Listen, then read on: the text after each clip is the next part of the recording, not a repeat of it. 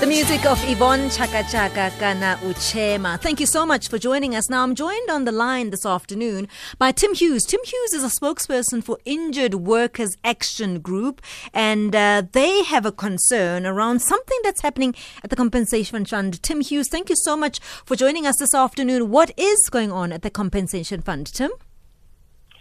Pamela, thanks very, very much for the opportunity to air the, this issue of national importance to you and your listeners. The Compensation Fund has been in, has experienced structural problems for a long, long time.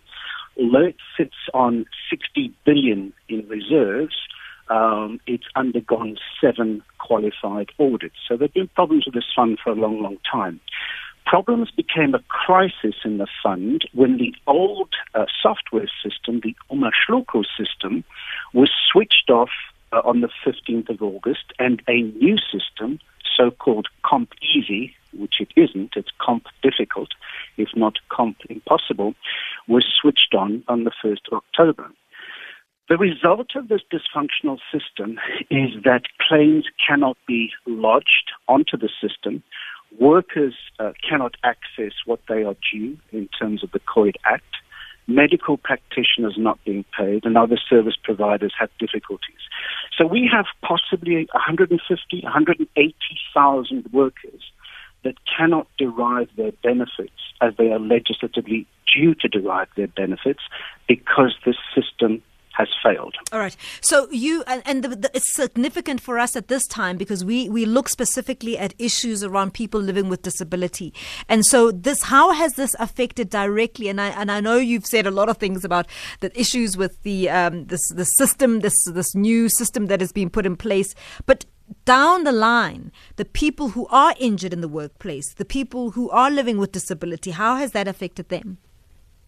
Well, it's a case of life and death at the extreme. So there are cases of, of workers obviously dying because they haven't been treated. So let's assume that you get injured in a clothing and textile factory or, for example, in, in a chemical factory, something of that nature. You are entitled to be treated because your employer, six hundred fifty thousand employers in South Africa, can claim. The problem is that the medical practitioners themselves are not able to be paid out of the system. So we do have situations where medical practitioners are no longer seeing I O D, injury on duty workers, who are then perhaps having to go to a public health facility or not making it at all. So that's the immediate problem. The second area of problem, let's assume that you have a prosthetic or you have a prosthetic limb that needs to be replaced or adjusted. So we have workers that have these conditions that can't replace their prosthetic limb. And you can imagine that means that that causes problems as well. Thirdly, we have workers who have uh, chronic problems. They need ongoing treatment, they need medical care, and they're not accessing it. Huh. So you can you can imagine that this is a this is a, a structural crisis for our workforce in South Africa, and particularly the vulnerable. And given the number of people who are dependent on any given worker in South Africa, the knock-on effect on the family, other dependents, is absolutely huge in our country. I mean, I'm listening to this and, I, and I'm, I'm getting chills down my spine because what, what then does what's what's happening to your communication with the fund itself? Well, this is another area of complete and utter dysfunctionality and lack of accountability. Uh, the fund is not responding. It's not responding to the numerous uh, issues that medical practitioners, including those who are going out of business, are putting before them.